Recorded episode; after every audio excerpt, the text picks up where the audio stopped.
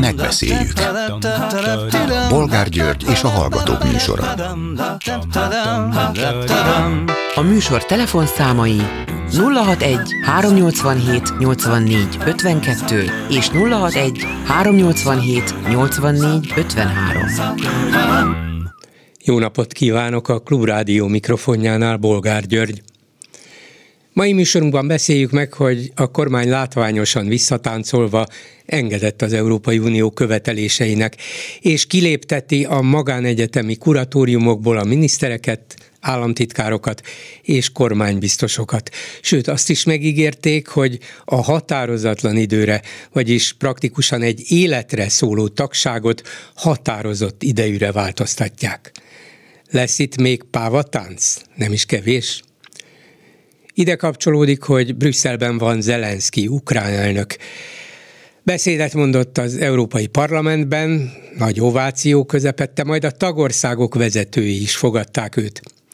Jellemző, hogy amikor bekísérték a nagy közös fotóra, az állam és kormányfők mosolyogva és tapsal üdvözölték kivéve Orbán Viktort, aki láthatóan feszengett, és a cipője orrát vizsgálgatta. Rajta kívül még Klaus Johannis elnök felejtett el tapsolni, de őt Romániában úgy ismerik, mint akinek feltűnően lassú a reakció ideje, vagyis az ő részéről ennek nem volt politikai üzenete, ahogy az egyébként széles mosolyáról is jól látszott. Minden esetre jellemző, hogy a Fidesz környéki sajtó hogyan interpretálta a történteket. Az Index névre hallgató portál például ezt a címet adta, hogy Orbán Viktor sem tapsolta meg Zelenszkijt Brüsszelben. Ez úgy hangzik, mintha a többiek a többi állam és kormányfő tartózkodott volna a tapstól, és hát Orbán Viktor is csatlakozott hozzájuk, de mindezt azzal indokolták meg, hogy a román elnök sem, meg az osztrák kancellár sem. Kár, hogy nem nézték meg a videót, az osztrák kancellár ugyanis tapsolt. Orbán Viktor pedig nem. Apróságnak látszik, de ennek komoly politikai üzenete van, és hogy ne legyen félreértés, Orbán Twitteren is üzent. Mondván, az azonnali tűzszünet pártján állunk, és a béketáborhoz tartozunk. A béketáborhoz? Hogy Putyin is értse? Meddig lehet ezt csinálni? Mi a véleményük aztán arról, hogy eközben Romániával és Szlovákiával is konfliktusba került az Orbán kormány. Az előbbivel, előbbivel a székely zászló használata ügyében, az utóbbival a szlovák külügyminiszter nyilatkozata miatt, amely arról szólt, hogy Putyin Ukrajna bekebelezése esetén lehetővé tette volna, hogy Magyarország területi követelésekkel álljon elő Szlovákiával szemben is. Erről neki állítólag információi vannak. A Magyar Külügyminisztérium azonnal bekérette a budapesti szlovák nagykövetet, hogy tiltakozzon emiatt a kijelentés miatt. A szlovák külügyminiszter azonban azt mondta, hogy ő nem kér bocsánatot. Mit szólnak ezen kívül ahhoz, hogy a mai kormányinfón Gulyás Gergely miniszter közölte, a kormány nem támogatja a népszavazásokat az akkumulátorgyárak építése ügyében. Miért is támogatná? És végül beszéljük meg, hogy Gyurcsány Ferenc szerint az ellenzéki összefogás nem halott, igaz, most éppen nem él, de élni fog, amikor eljön az ideje. Hogyan, mikor? Telefonszámaink még egyszer 387 84 52 és 387 84 53. Háló, jó napot kívánok! Halló, jó napot kívánok, Bolgár úr! Bálint vagyok, és üdvözlöm Önt is, és a kedves hallgatókat is. Két témához szeretnék hozzászólni. Az egyik, hát igazából már jó három-négy hónappal ezelőtt is mondtam ezt, de gondoltam, hogy most itt az idő, hogy megerősítsem. Nagyon sok tényező miatt egész egyszerűen így bátran kijelentem, hogy az Orbán kormány 2023 tavasz végéig meg fog bukni.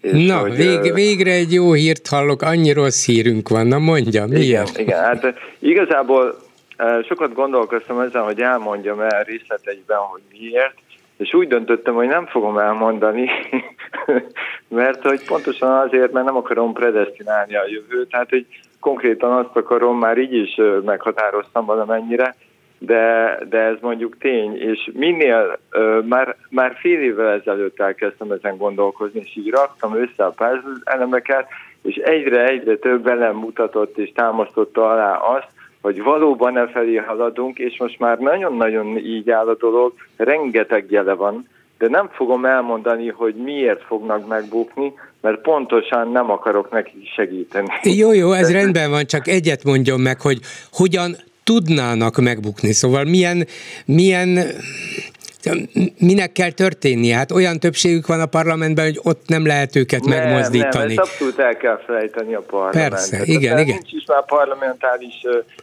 se Igen, igen, igen. De hát az, az, utcán, az utcán pedig hát semmi jelét nem látom annak, hogy elégedetlen töm, tömegek az öklüket rázva vonulnának ki, akár így most van, majd tavasszal. Ezért se fognak meg. Értem, jó, jó, nem, akkor nem firtatom tovább.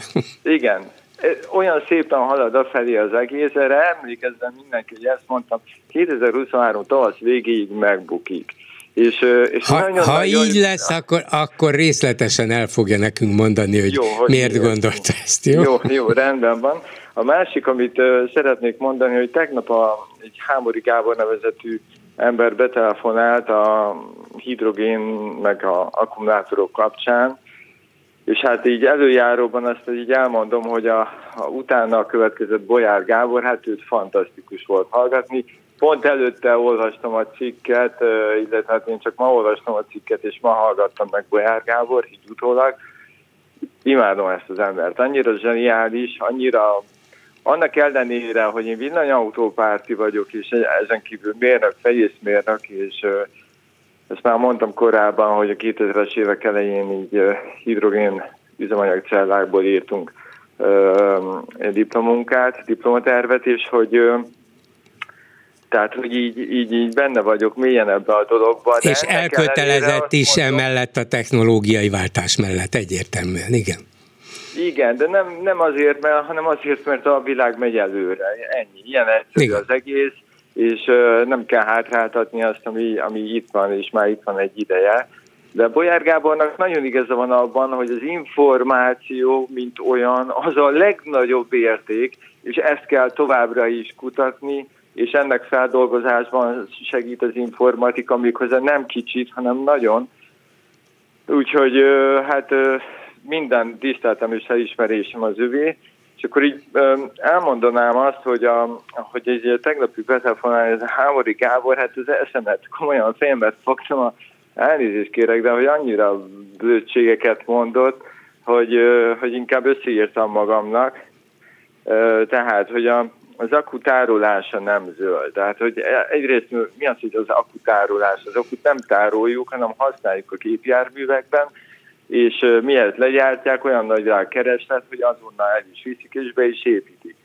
Amikor ezek elhasználódnak, az, az annyira sok év, hogy a gyártók ilyen 8 év garanciát adnak az aksikra, 160 ezer kilométer, 8 év, de ez nem azt jelenti, hogy onnantól kezdve kidobhatjuk az aksikat 8 év után, nem. Általában 15 évig működnek ezek az akkumulátorok, minél nagyobb egy aksi, annál tovább, mert annál nagyobb egy ciklussal megtel, annál nagyobb az egy ciklussal megteltő hatótáv, ugye az egy ciklus az, amikor lemerítjük Igen. mondjuk, és, és ezáltal mondjuk tud 1200 ciklus, azt megszorozzuk mondjuk 500-zal, és akkor az mennyi, az 600 ezer kilométer. Ezek a mai autók, de mondjuk, hogyha egy ilyen közepes hatótávolságot veszünk, azok is ilyen 360 ezeret mennek el.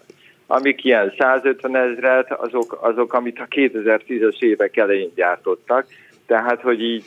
Tehát így itt is olyan gyorsan fejlődik a technika, hogy, hogy nyugodtan számolhatunk sokkal hosszabb életciklust is az akkumulátornak, még akkor is, hogyha nyilván az elhasznált akkumulátort valamilyen módon kezelni kell, és vigyázni kell, hogy ne szennyezze a környezetet, de Igen. erre is vannak már különböző megoldások. Annyira, hogy az akkumulátor iszonyatosan értékes, még akkor is, hogyha kiszolgálta magát, tehát 15 év múlva amikor már senkinek nem kell az az autó, mert már csak 60 kilométert megy, egyébként vidéken még sokan beérnék 60 kilométeres hatótávú villanyautóval mondjuk másfél millió forintért, mert akkor otthon föltölti a ház, házában, és 100 kilométert 1200 forintért meg tud tenni. Hát erre is reflektálok, mert ugye azt mondta, hogy már, már, már, már nem éri meg, mert már nem ingyenes a töltés, meg már nem lehet ingyen parkolni. Hát nem ezért jók az a, a villanyautók, ez óriási tévedés. Meg nem éri meg otthon tölteni. Hát miért ne élné meg? Ha drága 72 forintos árammal, kilovattóránként árammal számolok, akkor ö, 1200 forint 100 kilométer a villanyautónál, ezzel szemben a hagyományos körülbelül 6000, nem? Hát igen, uh, igen, igen, igen. Vagy 5-6 ezer, így van, persze. Igen. Na, és akkor azt mondja, hogy ritka fémek, hogy ritka fémek vannak benne. Ez a, a, a, ugye a lítium, a nikkel, a kobalt, maga, ezek nem ritka fémek.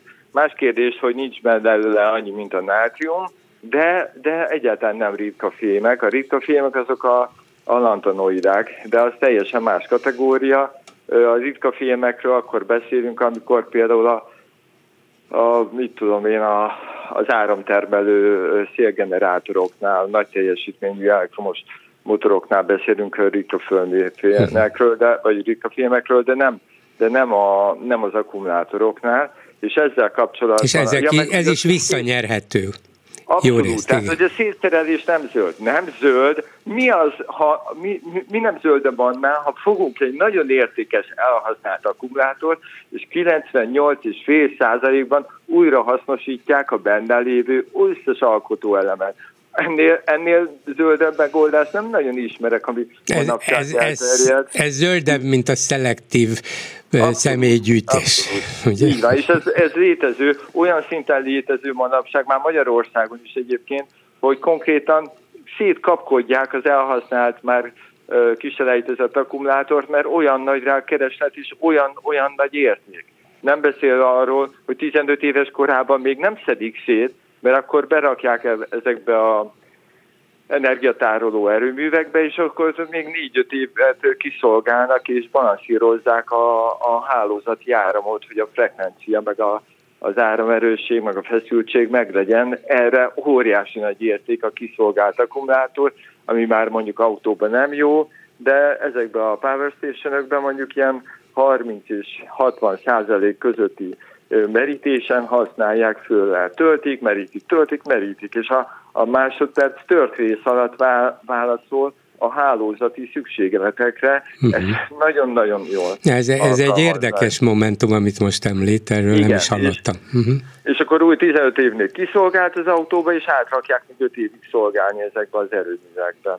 Akkor mi van akkor, hogyha a hölgy, ja igen, hogy a hölgy elindul Budapestről mondjuk Berlinbe, és akkor fél, után, fél úton eszébe jut, hogy tölteni kéne. Hát ez az ember még életében nem vezetett elektromos autót, de annyira hülyeségeket beszél, hogy ez, ez komolyan mondom, hát egyszerűen az elektromos autó megtervezi az útvonalat, és kiírja eleve, hogy hol fog tölteni. Eleve mutatja végig ott a középső képernyőn, hogy hol kell majd tölteni, már amikor elindul. Hány kilométerre lesz elég a töltés. Ráadásul ez nem olyan, hogy egyik pillanatról a másikra megáll, mert sokkal akkurátosabban, pontosabban mutatja, hogy hány kilométer van még hátra, mennyi a megtehető, és am- amikor már, már nagyon rossz, akkor meg egyszerűen visszaveszi a teljesítményt, automatikusan az autó, hogy még jobban spóroljon. Tehát ahhoz, hogy mi ott maradjunk az útszélén, nagyon-nagyon-nagyon hülyének kell lenni.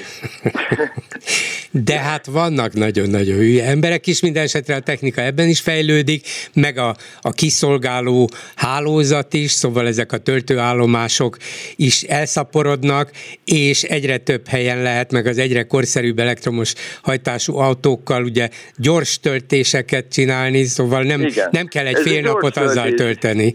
Igen, hogy... gyors töltésre mondja, hogy hát a gyors töltők 350 kW-os útra töltök egyébként, most már így hívjuk őket, ezek a leggyorsabbak, 20 perc alatt beletölt mondjuk mint 200-300 kilométert az autóba, és megy tovább. Én dízelautóval a családdal se mentem korábban, 250 kilométernél többet, mert négyen ültünk az autóba, és mindig valami miatt megálltunk. Igen. És amikor, ö, nem árt, ha pihen az ember, hogyha ez 20 van. perc, hát 20 perc, hát annál jobb, nem, el, nem az a két-három perces, gyorsan bedugjuk a, a, az autóba a a kút, hogy hívják ezt a töltő kábelt, igen, és akkor két, két perc alatt megtöltjük, kifizetünk, megyünk tovább, akkor igazán regenerálódásra, pihenésre sincs idő, ugye? De ha 20 perc, akkor az ember egy kicsikét jobban ez annyira így van, bolgár úr, hogy már most panaszkodnak azok az emberek, akiknek a legújabb, legmodernebb elektromos autójuk van,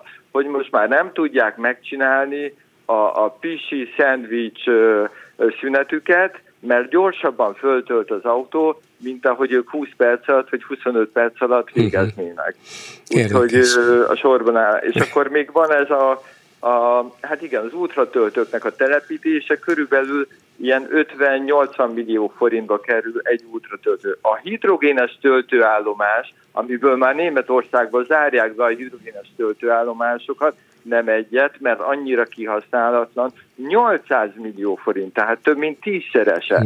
Ezért se terjed, meg azt mondja, hogy a hidrogénnek, hogy a BMW, meg a Mercedes, hát fia volt, meg a mérnökeik, meg minden. Ja, persze, de hogy voltak hülyék. Egyszerűen arról van szó, egy olyan technológiáról beszélt végig az ember, amiről egyáltalán konkrétumot semmit nem mondott, csak azt, hogy 20 éve létezik, de semmit nem árult el róla, pedig szerintem már 20 éve létezik, hát akkor miért nem hozok hát Vannak ilyen autók, csak nyilvánvalóan drágább, egyelőre legalábbis, és belátható ideig ez a technológia, ezért nem alkalmazzák nagy számban, nagy méretekben, próbálkoznak vele a nagy autógyárak, igen, nyilván ezt a vasat is tűzben tartják, és, és hát ha egyszer jön valami áttörés, amitől ez már anyagilag is kifizetődő lesz, de belátható időn belül a következő évtizedekben úgy látszik az elektromos autó ez a megoldás. Mármint, hogy a, igen, igen, a, be, hívjuk így, hogy akkumulátoros elektromos autó, mert a hidrogénes is Ott is az is elektromos, a, igen, igen, igen. Igen, ott egy 15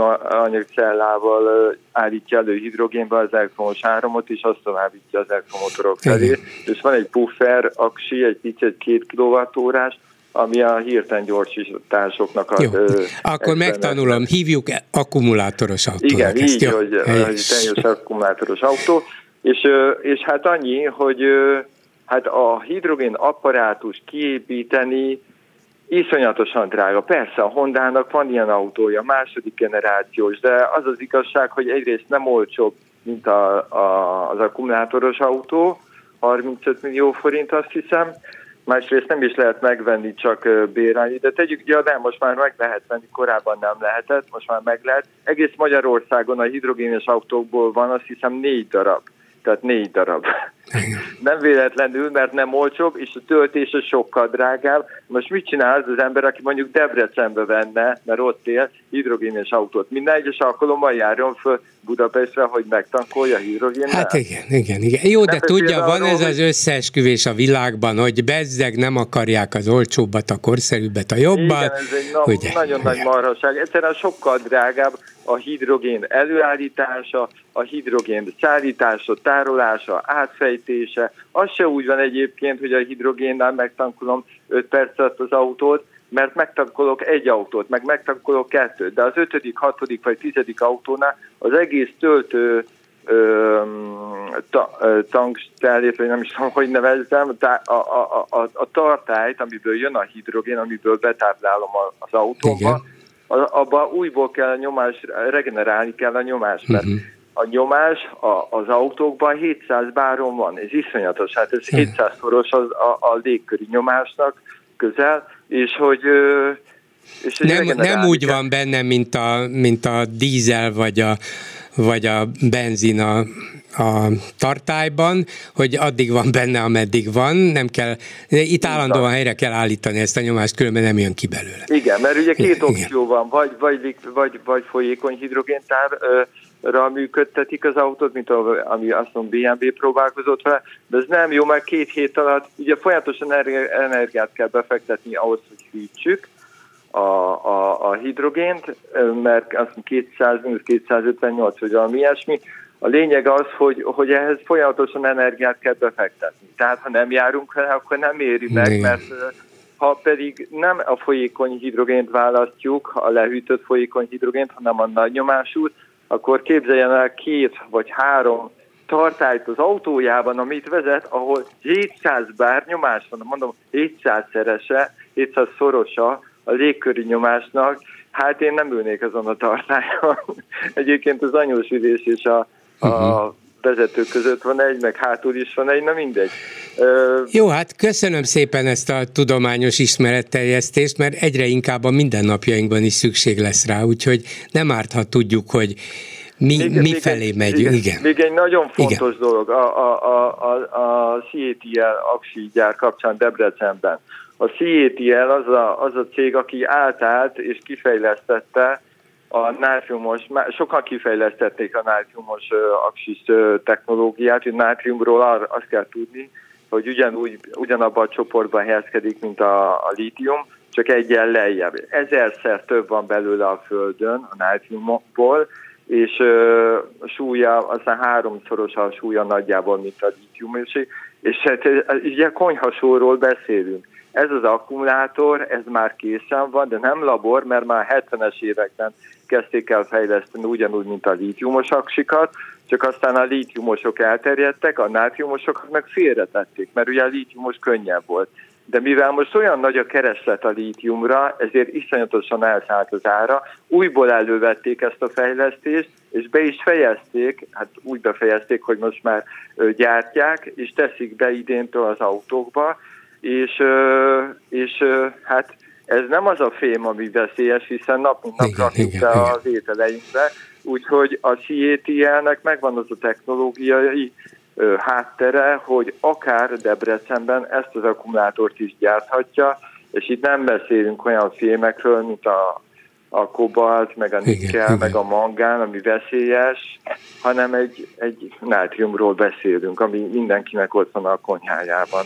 Tehát ez, ez fontos tudni, hogy pro-kontra lehet felhozni érveket az akkumulátorgyártás ellen, de, de, de, de egyelőre, Gábor, egyelőre nincs jobb, ez biztos. De igen, de Bolyár Gábor nagyon-nagyon jól megfogalmazta a lényeget.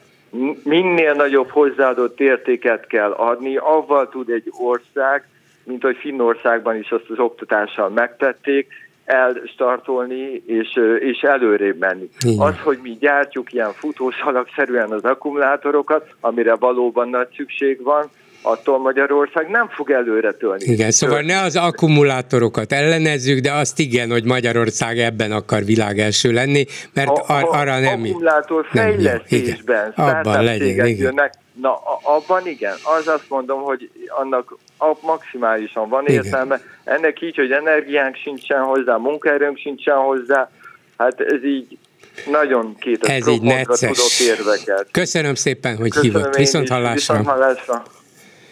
A telefonnál pedig Tóth Zoltán választási szakértő. Jó napot kívánok! Jó napot kívánok! És akkumulátorgyárak, de nem technikai szempontból, hanem jogi népszavazási szempontból, vagyis, hogy a lakosságnak legyen-e módja, van-e esélye arra, hogy kifejezze a véleményét arról, hogy kellene ki a lakóhelye közelében, vagy nem mekkora, vagy milyen jogi lehetősége van mondjuk Debrecen lakosságának, vagy az akkumulátorgyártól tartóknak egy népszavazást um, kérni, és, és mekkora az esélye annak, hogy lehet is ebből valami. Mi kell hozzá? Jelenlegi jogi környezetet megvizsgálva, és azt hiszem ebben nagyon sok népszavazás kezdeményező egyet fog velem érteni, akkor van lehetősége, ha egy kultúrált, demokratikus népszavazási törvény születik. Jelen pillanatban nincs ilyen. Én a törvénynek a jelenlegi tartalom mellett azt a nevet adnám, hogy a Fidesz által támogatott népszavazásokról de már hallottuk, az előbb a hírekben már ismertették, hogy a kormány infón a, a Gulyás úr azt mondta, hogy a kormány nem támogat semmilyen akkumulátoros népszavazást. De ha ez, így, ha ez így van, akkor ebből, igen, ha ez így van, akkor ebből nem is lesz semmi, akárki, akármennyi aláírást fog összegyűjteni? Én nem azt mondom, hogy nem lesz belőle semmi, mert önmagában az ellenállásnak én szerintem társadalmi értéke van. Tehát nem csak azok a jó ügyek ellenzék oldalán, ahol fényes győzelmeket lehet aratni, bár én az elmúlt tíz évben egy ilyet se láttam, de annak is van értelme, hogy látjuk, hogy nehézségek vannak, valószínűleg nem sikerül eredménybe jutni, de mégis önmagában a mozgalom szervezése mindenképpen egy önálló eredmény, amelyet azért kell befektetni, hogy ne felejtsük el a még meglévő demokratikus értékeinket, és trenírozzuk magunkat, illetőleg a mozgalmakat arra, hogy ellenállunk.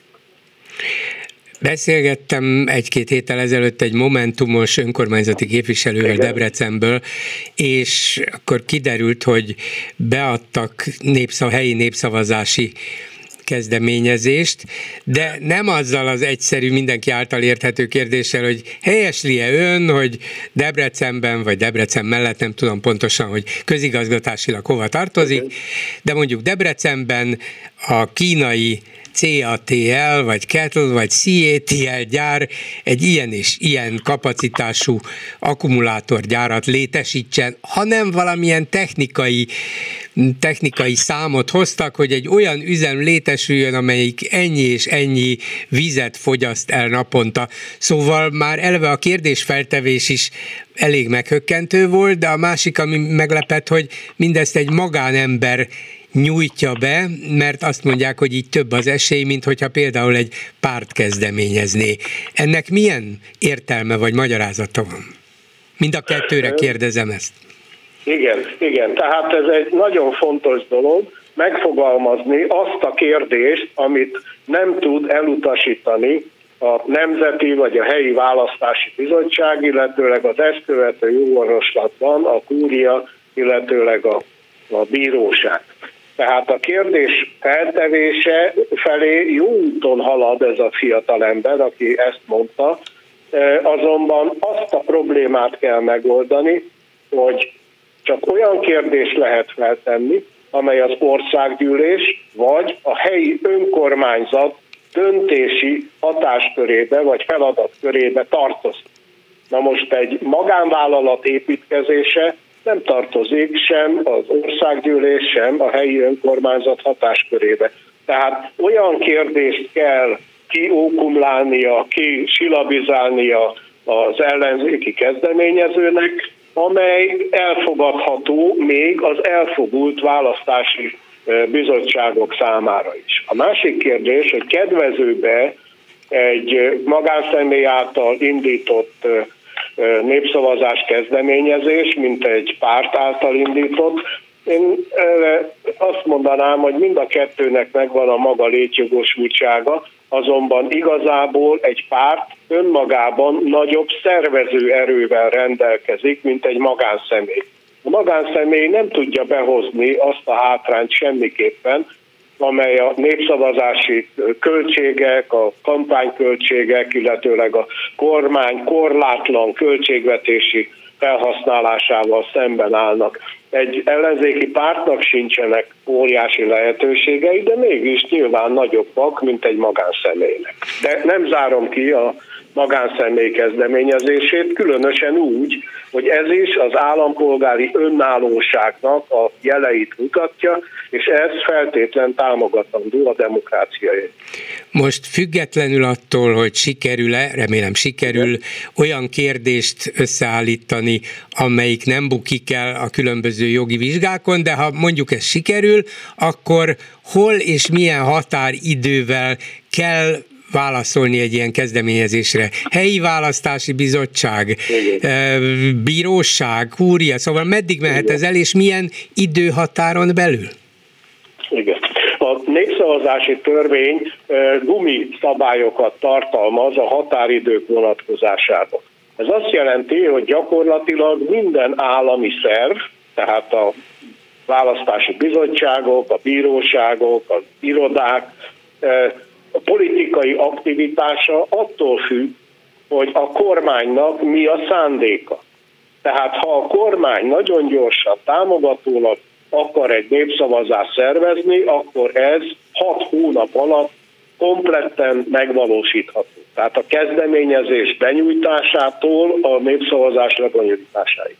Ha a kormány ezt politikailag nem szereti a népszavazást, akkor egy másfél év is eltelhet, ha annak ellenére, hogy pozitív eredménnyel zárult az aláírásgyűjtés, mire ezt a népszavazást megtartják. Tehát ez egy hosszú folyamat, mivel már tudjuk, hogy a kormány nem, támogató, nem támogatja a akkumulátoros népszavazás. Mennyi aláírás kell egy helyi népszavazás megrendezéséhez és egy országoséhoz? Igen. Az országost azt pontosan meg tudjuk mondani, mert ez a törvény tartalmazza. Tehát ha 200 ezer választópolgár írásban kezdeményezi az érvényes kérdésnek a, benyújtását, akkor az országgyűlés köteles kitűzni a népszavazást. Ha csak százezren támogatják, akkor az országgyűlés mérlegelheti, hogy kitűzi, vagy nem tűzi. Tehát ez egy adott szám, nem beláthatatlan, nem megvalósíthatatlan mennyiségű aláírást kell gyűjteni, de akkor még ott van ugye, hogy megvizsgálják ezt a gyűjtést, és hát mivel ez sem egy nyilvános folyamat, ez a vizsgálat, hát itt is könnyű elbukni. A helyit azt nem tudom pontosan megmondani, mégpedig azért, mert ez településenként változik. Tehát mivel van ugye 3200 település, hát ezért ennyi fajta eh, határ van, eh, nem lehet kevesebb, mint a lakosság 10%-a, és nem lehet több, mint a lakosság 20, 25%-a.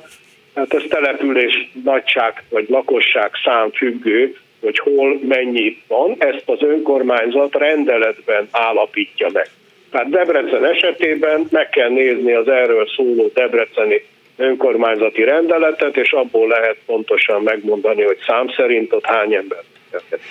Értem, mennyi esélyt ad ezek után arra, hogy akár Debrecenben, akár országosan, amit az LMP szeretne, lesz Igen. népszavazás az akkumulátorgyárak ügyében?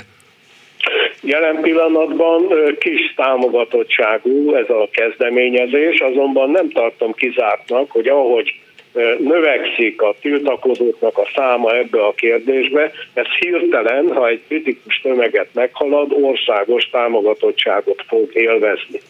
Ez már önmagában egy siker volna, ha sikerülne kitűzetni ezt a népszavazást.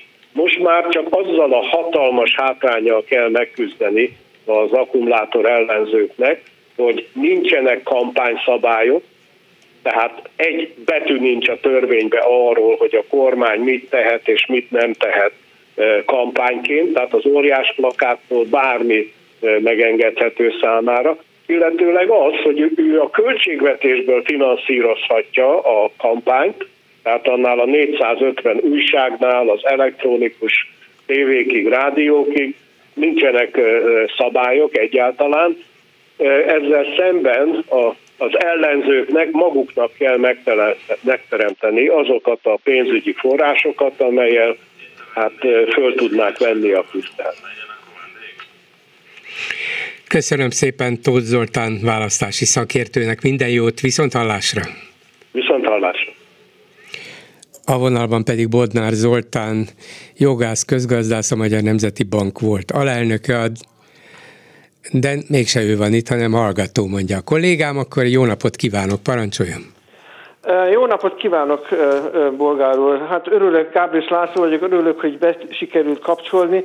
E, egy mondatban gyorsan mondanám, hogy a múltkori három hét, négy hét ezelőtti Sotalex ügy remélhetőleg olyan szempontból lezárul, hogy állítólag a gyógyszer nagyker szerint megérkezik ma, vagy már meg is érkezett a Sotalex Magyarországra tehát nagy valószínűséggel a holnapi naptól kezdve a patikákba uh-huh. lehet kapni. Én ez volt, az, a, ez volt az a gyógyszer, amit néhány héttel ezelőtt igen, az egyik igen, hallgató igen, nagyon hiányzott. Igen, igen, igen, hát én éppen írtam már az úrnak, hogy eh, ha nem megy másképp, akkor természetesen én eh, Ausztriába vagy Németországba tudom szerezni. Hát ez most közbe jött, úgyhogy ez is jó. Úgyhogy ezt akartam gyorsan mondani.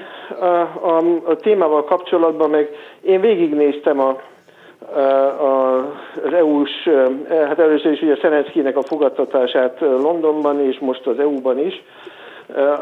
Úgyhogy hát az, hogy Orbán úgy csinált, mintha nem lenne ott, az az ő rá... De az, egész, az egész hihetetlen tényleg, hogy um, gesztusokkal, testbeszéddel hogyan lehet kifejezni azt, hogy én, én nem is ezekhez tartozom, mert Igen. nem is tudom ki ez, aki itt jön, de mindjárt, Igen. lehet, hogy mindjárt ki is vezetik, nem érdekel. Szóval hihetetlen.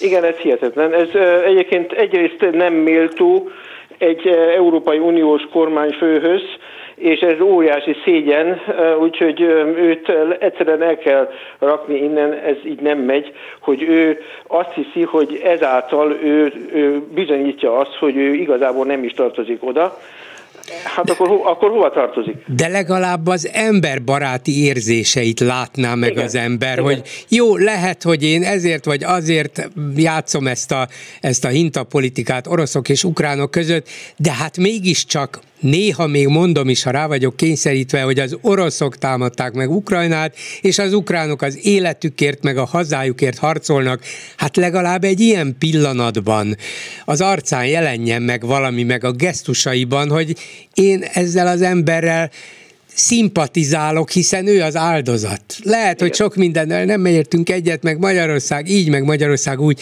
de hát ez, hát ez egész, egész gyomorforgató volt tényleg. Ez egy gyomorforgató volt, és ez, ez tényleg e, e, emberileg is nem a, e, akceptálható, már csak azért sem, mert még a Georgia Meloni is nagyon barátságosan oda ment, pedig ő is most éppen rosszallását fejezte ki, hogy a Macron, meg a, meg a Scholz, meg a, a brit miniszter, premier is ugye fogadtam, és beszéltek, és hát ő mondjuk a negyedik... Hát, igen, hogy ő kimaradt, kimaradt. A, a négy nagyból kimaradt Olaszország, igen, hát ezt, ezt hát, igen. igen, lehet, hogy be fogják venni, hát ő, őnek is bizonyítani kell, de ő már bizonyította, ő már megmondta azt, hogy ő Ukrajna pártján igen. van, ezt be is bizonyította, és oda is ment a Szelenszkihez, és gratulált, és, és, és minden. Ez, ez, a, ez a legkevesebb, amit lehet tenni egyébként. Igen.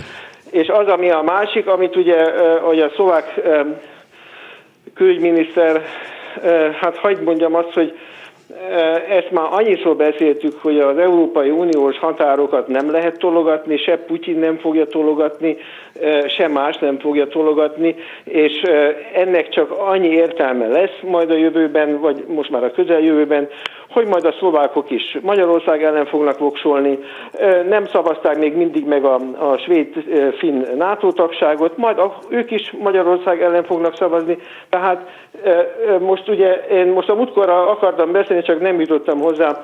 Én megnéztem, hogy a Navracsicsot, azt mondta Navracsics ugye három hete vagy két hete, hogy öt percet elintézték, hát igen, öt percet kirakták a Navracsicsot az egész garnitúrájával együtt, mert megmutatták neki, hogy a 27 pontból, amit meg kellene válaszolni, most már március vége, most már 5 hét idejük van, abból négy vagy öt volt megválaszolva, és akkor megkérdezték, és hol a többi, és akkor, mint az iskolában, hát akkor viszont látásra pótvizsgálunk. Akkor sietek haza, nem, nem húzom itt tovább az időt, ezt öt percet hallottam, igen, igen, intézkedem otthon, megyek. Igen. Hát ez volt, igen, igen, ez volt. Hát ugye ez, ez síralmas, szánalmas, és ez nem méltó Magyarországhoz. Igen, hát ez van, ez jutott nekünk. Köszönöm szépen, viszont hallásra. Én is köszönöm. És akkor valóban itt a vonalban Bodnár Zoltán, a Magyar Nemzeti Bank volt alelnöke, a Demokratikus Koalíció árnyék kormányának tagja, pénzügyminisztere. Jó, jó napot kívánok, még nincs este, parancsolja. Igen, jó napot kívánok, igenis. Szóval nem csak, nem csak a az egyetemi magánalapítványok kuratóriumából való visszaléptetést jelentette be Gulyás Gergely ma, bár ez, ez figyelemre méltó volt, hogy összecsapta a bokáját a kormány, és azt mondta, hogy akkor lemondott a kormány fele, hát ha nem is a miniszteri tisztségéről egyelőre, de legalább a magán egyetemi kuratóriumok tagságáról, és még az államtitkárok, meg kormánybiztosok is lemondanak, és még a határozatlan időre szóló megbízást is hajlandók vagyunk határozott időre módosítani, szóval értettük, jelentem, Igen. készen állunk, hanem azért gazdasági jellegű kérdésekre is válaszolt, és itt az egyik, ami talán önt és az ön területét illeti, ez a bizonyos sokszor szóba kerülő, sokszor kifogásolt, de még mindig érvényben lévő élelmiszer árstop, ami egyelőre április 30-áig marad. Gulyás is megerősítette, hogy igen, majd néhány héttel előtte megvizsgálják, és ameddig az ellátás biztonságot ez nem veszélyezteti, addig, addig ez maradhat. Ön szerint ez oszt vagy szoroz, vagy nem oszt, vagy nem szoroz. Tulajdonképpen mindegy a magyar infláció szempontjából, hogy ezek vannak-e, vagy nem. Hát nem mindegy, de nem, nem mindegy, nem egyáltalán nem mindegy, és hadd kezdjem azzal, hogy egy idézetet uh, mondok. Azt mondja Nagy István agrárminiszter szó szerint a következőket. Ne feledjük, hogy az ársapkákat az orosz-ukrán háborúra válaszul adott elhibázott brüsszeli szankciók miatt kellett bevezetni, hogy megvédjük a magyar családokat. Ez ugye egy igen figyelemre méltó időutazásnak a jele, mert hiszen az ársapkákat, az élelmiszer ársapkákat 2022. januárjában vezette be a Fidesz kormány, az árstopot, ezek szerint azért, hogy előre megvédje a magyar családokat. A majd február 24-én kitörő orosz háború, és főként az arra majd áprilisban, májusban adandó Európai Uniós szankciók hatásától. Hát mert Orbán szóval... Viktor ennyire bölcs és előrelátó, ő már mindezt tudta, és igen, életbe igen, ezeket. Igen, szóval a, a, a, ugye ez, ez valami egészen elképesztő, hogy ezek a, ezek a szerencsétlenek valóban ennyire hülyék, mint amennyire Nagy István agrárminiszter, vagy ennyire hülyének nézi a, az egész országot, hogy ezeket a sületlenségeket hát Azért magunk mondja. között, magunk között szólva nyilván ön is így gondolja, hogy ennyire hülyének nézik, mert úgy Igen. gondolják, hát ha Igen. sokszor elmondják, ha 50 ezredszer is elmondják, akkor előbb-utóbb el akkor fogja el hinni a többség. hinni az Igen. emberek, így van. Hát akkor mondjuk el 50 ezredszer is, hogy nem, a legkevésbé sem, nem erről volt szó, és nem ez történt, hanem hanem ez az első, vagy hát pontosabban a benzinársapka után a második reakció volt az egyébként tartósnak ígérkező inflációs emelkedésre, ami ugye elkezdődött nálunk már tulajdonképpen már 17-ben elkezdődött ez az inflációs folyamat, és 19 végén, 20 elején, még a Covid előtt már a magyar infláció az a két-két és félszerese volt a, az Európai Uniós inflációnak, a maginfláció meg még többszöröse, és és ennek a, a, a kezelésének volt az első lépése ez. Ugye ezek a, kénytelen vagyok ezt mondani, ezek a, ezek a, a sztálinista módszerek igazán, amikor administratív eszközökkel avatkozunk be piaci folyamatokba, és azt gondoljuk, hogy ezzel el van intézve a dolog, de az Orbán kormány szemmel láthatólag az infláció kezelését, illetően kizárólag ilyen eszközökkel dolgozott, és ennek a következményeit aztán láttuk is. Mert ezek Ugye látványosak, a... nem? Be lehet jelenteni, hogy akkor ezt meg ezt meg ezt ezen a határozott van. áron adjuk, mert mi megvédjük, és el lehet ismételni 50 ezerszer vagy 50 milliószor, és az emberek elhiszik, és aztán nem annyira olvassák a KSH havi jelentéseit, hát igen, igen bemennek a, a közértbe, és akkor tapasztalják, hogy hű, ez is mennyivel drágább, meg az is, de közben ott van a fejükben az is, hogy hát amit lehet azért, ami drága kormányunk, mégiscsak megtesz. Igen, sőt ennél, ennél ugye mostanában még többet is megtesz. Előírta a kormány, hogy ezekből az ársapkás árukból kétszer annyit kell tartani. Ugye ősszel még oda rakta a tojást, meg a, uh, meg a, a burgonyát az ársapkás, árstopos termékek listájára. És természetesen raziáznak a boltokban, hogy hogy valóban elfogy-e az a mennyiség, mert hiszen a nagybártó miniszter megmondta, ő nyilván tudja, hogy valójában nincs áruhiány, hiszen ott van a raktárakban, csak ezek a gazkereskedők nem rakják ki a polcokra az ársapkás termékeket, illetőleg hát amiről a, a, a nagy István is beszél, hogy az tele van nagy, em, tele van nagy emberrel ez a, bocsánat. nem indokolta még az ársapka hatása sem, hogy tudik az azon elszenvedett vesztességet szét kell teríteni. Két megjegyzést tennék.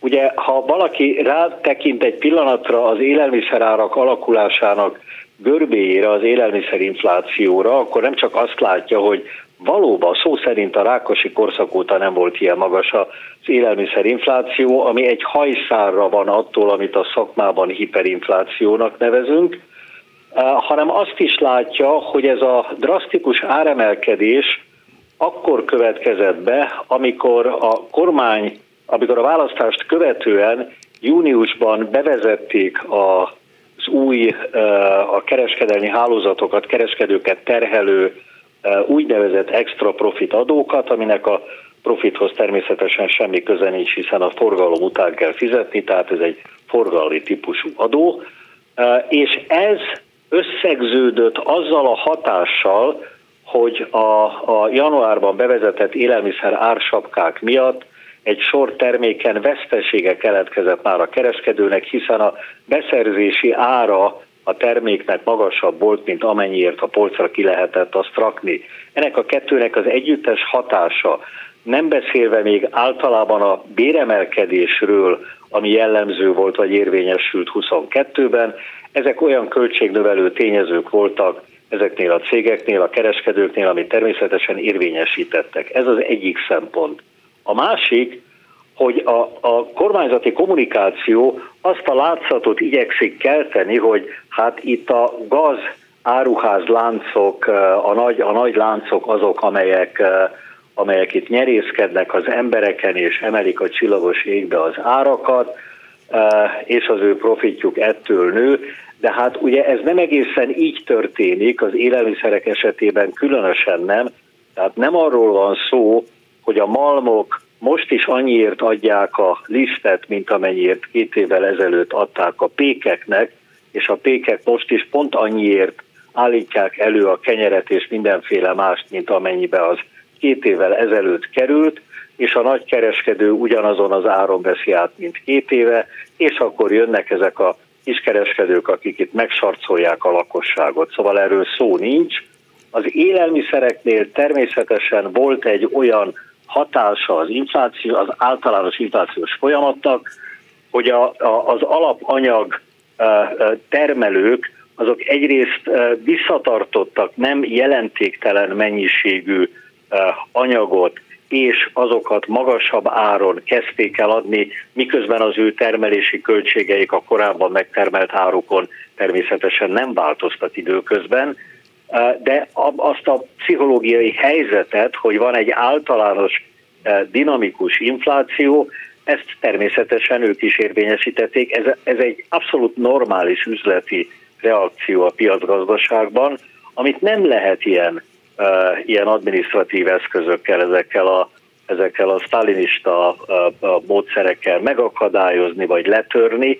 Azt kell megérteni a kormánynak is, hogy az infláció az egy általános érvényű jelenség, ennek van egy gazdaság pszichológiája, hogy a, a piaci szereplők hogyan viselkednek egy ilyen környezetben, és ennél sokkal komplexebb kezelést igényel, mint azok a látszat, kirakat intézkedések, amiket a versenyhivatali eljárás, meg a, meg a raktárak ellenőrzése és a padlássöprés, padlássöprést idé, idéző intézkedések jelentenek. Még valamit szeretnék megkérdezni, ez az akkumulátorgyárak ügye már csak azért Igen. is, mert az elmúlt napokban ez különböző formákban itt a műsorban is visszavisszatért. Szóval ön szerint mennyire racionális gazdaságilag a magyar gazdaság fejlődése számára, hogy egy ilyen viszonylag új technológia és egy felfutásban lévő gazdasági ág vagy iparág fejlesztésére Hát legalábbis nem azt mondom, hogy költünk is, mert rengeteg állami támogatást költünk, de igyekszünk vonzani a külföldi befektetéseket egyre nagyobb mértékben, azzal az ambícióval, hogy így majd részesei leszünk ennek a ennek az autógyártási új hullámnak és a magyar gazdaságot Igen. többek között ez is húzni fogja, miközben látjuk ennek a hátrányait is. Mennyi ebből a racionális, mennyi ebből a támogatható? Ebben, ebben erre nagyon-nagyon határozott személyes válaszom van, de magának az árnyék kormánynak is nagyon határozott álláspontja van, amit mindig el is mond. Ez egy katasztrofális, végzetes, történelmi hiba, eh, vagy leginkább bűn, amit az Orbán kormány részben már elkövetett, de még inkább elkövetni készül. Van ennek egy tágabb kontextusa, az pedig egy iparpolitikai kérdés, egy gazdaságpolitikai kérdés, hogy egészen egyszerűen nonsens, ilyen a világban nincs, hogy egy ország, amelyik alapvetően energiaszegény és energiaimportra szorul, az egy olyan iparágban akar a világ vezetői közé tartozni, amelyik a létező legenergiaintenzívebb iparág. Ez az akkumulátorgyártás. Ez egy totális képtelenség önmagában ez a kérdés. Nem, is, nem, nem beszélek egy szót se a környezetvédelmi kérdésekről, ami megint egy külön kérdés, és rendkívül veszélyes és káros és e, nagyon súlyos hatásai vannak.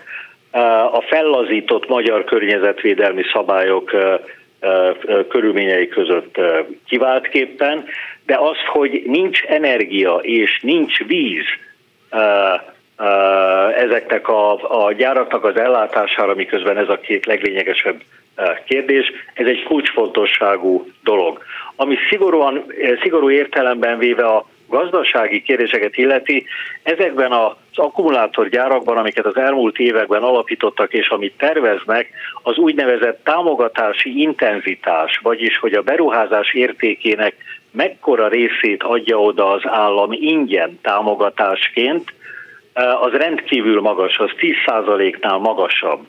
Ami példákat szoktak hozni, hogy de hát Németországban is van, meg ott is adtak állami támogatást. Igen, ennek az átkozott kínai Kettle akkumulátorgyártónak a németországi gyárához az állami támogatás mértéke az 0,6 volt, mi nálunk 10 fölötti, és ha most legutóbb bejelentett egy másik akkumulátor alkatrészgyártnál ott 11-12% körüli, tehát rendkívül sok pénzt, sok száz milliárd forintot költ el a magyar kormány arra, hogy ezt az iparágat ide vonza, miközben olyan technológiáról van szó, amelyik nem is a legjobb, éppenséggel a kínaiak esetében, ahol azzal a következménnyel jár, hogy az újrahasznosítási kötelezettség miatt, ami az akkumulátorgyártókat terheli, tehát a már használhatatlanná vált akkumulátorokat vissza kell vennie annak a gyárnak, amelyik azt gyártotta, Ezekben az akkumulátorokban, bizonyos fajtáikban van persze egy, so, egy jelentősebb mennyiségű és újrahasznosítható ipari fém, illetve olyan ásványi anyag, ami kobalt, nikkel és mindenféle egyebek, amikkel lehet valamit kezdeni. Speciál a, a kín, debreceni kínai gyár az leginkább foszfátot és vasat használ, amivel semmit nem lehet kezdeni, egy, egy hulladéktemetőt csinálnak Magyarországból, mindenféle európai és a világban általában alkalmazott szabályt felrúgva, lakott településhez, megengedhetetlen közelségben az embereket nagyon súlyos egészségkárosodásnak kitéve, a zajhatás szempontjából feltétlenül az ivóvíz bázist veszélyeztető elszivárgó vegyi anyagok miatt, és így tovább, és így tovább, de leginkább kereskedelmileg, üzletileg a költségvetés szempontjára ezek soha meg nem térülő beruházások.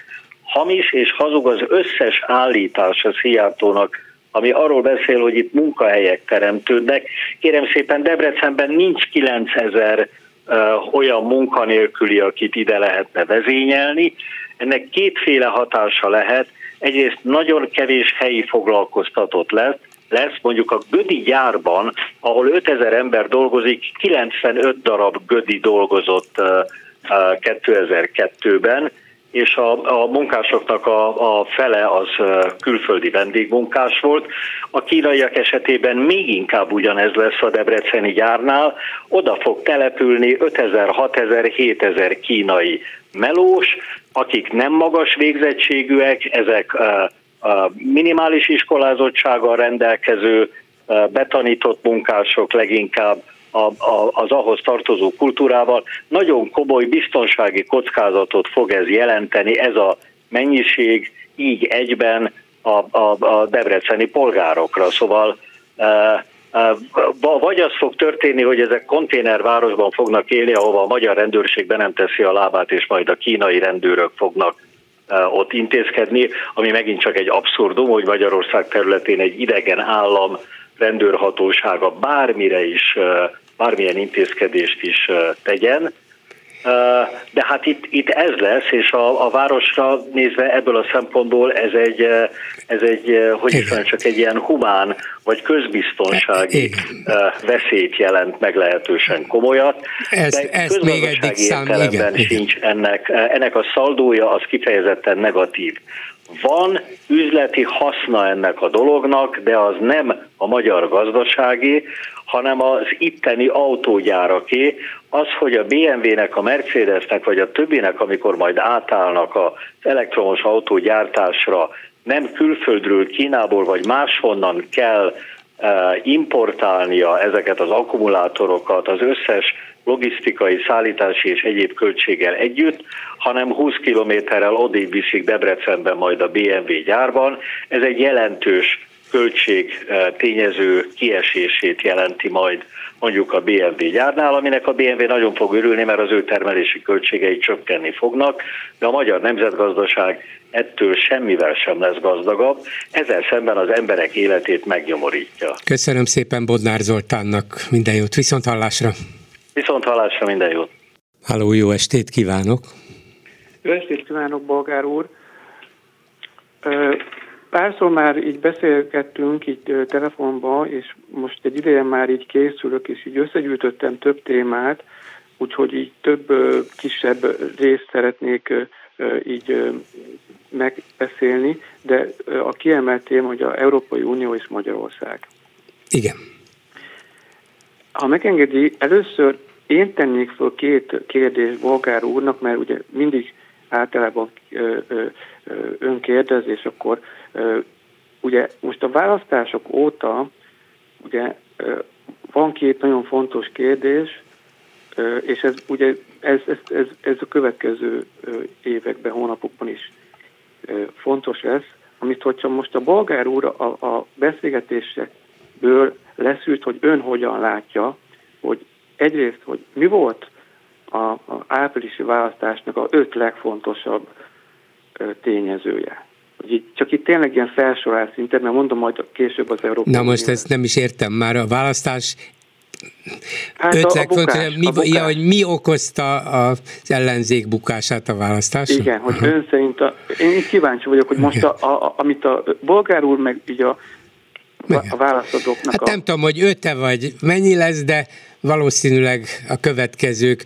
Az ellenzéki összefogás nem tűnt elég hatékonynak és őszintének, késlekedtek azzal, hogy hogy három-négy legfontosabb üzenetet eljuttassanak a közönséghez, ez volt az egyik. A másik, hogy Márki Zaj Péter személyében nem váltotta be azokat a reményeket, amelyeket sokan hozzáfűztek. Nem volt elég meggyőző és hiteles, bár sok szempontból jó volt ahhoz képest, hogy milyen politikai előélete volt, de, de nem tudott olyan benyomást kelteni, hogy ő határozottan képes lesz majd az országot vezetni.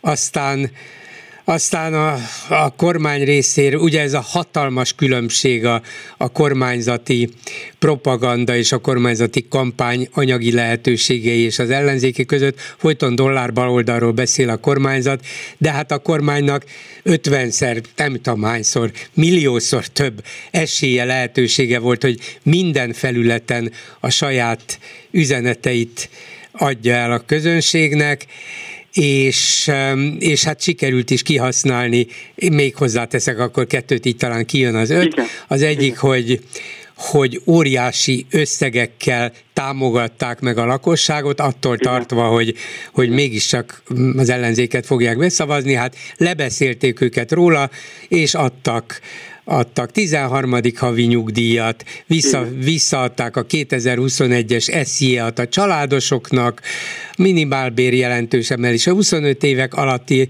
25 év alattiaknak a személyi jövedelemadó elengedése, fegyveres erők tagjainak a, a fél éves hűségpénz, és így tovább. Szóval Igen. gyakorlatilag a társadalom döntő többségét valamilyen módon anyagilag igyekeztek magukhoz kötni, és az utolsó pedig a háború, amit propagandával jól alátámasztottak, hogy hát mi megvédünk benneteket, de ez az ellenzék, ez háborúba visz titeket, és ezt nagyon könnyen, érthetően adták elő, hát ezek voltak hirtelenjében. Igen, hát bolgár úr, sajnos egyet kell értem önnel. Úgyhogy, ha megengedi, még egy kérdést föltennék, szintén ilyen konklúzióként, illetve elgondolkodóként, ugye ez a jövőre is nagyon fontos tényező, hogy ugye bolgár úr mindig fölteszi a kérdést, hogy most mit kellene tenni a ellenzéki pártoknak. Hogyha nagyon röviden most ugyanígy tudna mondani, csak tényleg, hogy ilyen négy-öt olyan dolgot, ami a bolgár úr úgy látja, hogy tényleg ezt kellene most csinálni. Hát ez itt a hallgatók műsora, de ha már kérdezi, akkor nem térek ki a válasz elől. Igen, az igen, én, igen. Én, én, az én javaslatomra Jó, jó, jó, jó, jó.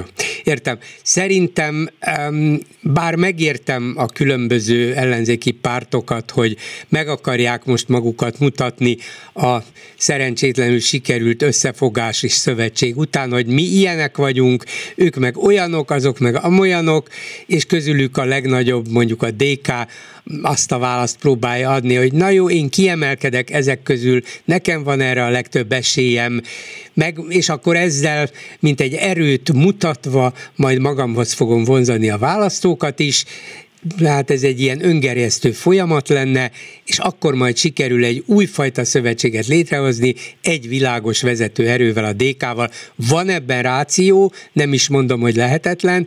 Én nekem mégis az volna hát a javaslatom, ha bárki megkérdezni, ön megkérdezte, hogy most el kellene gondolkozni és dolgozni el kellene azon, vagy kellene azon, hogy ez az öt vagy hat, nem tudom én hány párt rendszeresen egyeztessen, és, és próbálja kitabogatni, hogy milyen feltételekkel, milyen üzenetekkel, hogyan lehetne válaszolni a kormány különböző gyalázataira, akár napi kérdésekben, akár távolabbiakban az önkormányzati választásokra, európai parlamenti választásokra, mert ha tartani fog a jövő év elejéig ez az egyik ilyen, másik olyan, te nem vagy jó, te meg azért nem vagy jó, én majd megmondom, hogy mit kell csinálni, akkor hiteltelenítik végső soron egymást.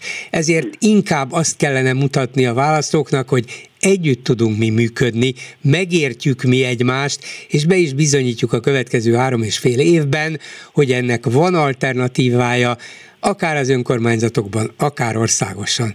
Na most itt azért fejezem, megmondom, miért fejezem Jó, be, persze. mert arra kérem, és akkor a türelmét is kérem, visszaadnám a kollégáimnak, uh-huh. hogy majd utána vissza is Jó. kapcsoljuk, visszahívjuk, csak a vonalban van Újhelyi István, jó. Jó, vele jó. beszélgetek Zelenszkiről, és aztán önt visszakapcsoljuk, jó? Köszönöm szépen. Köszönöm, viszont hallásra.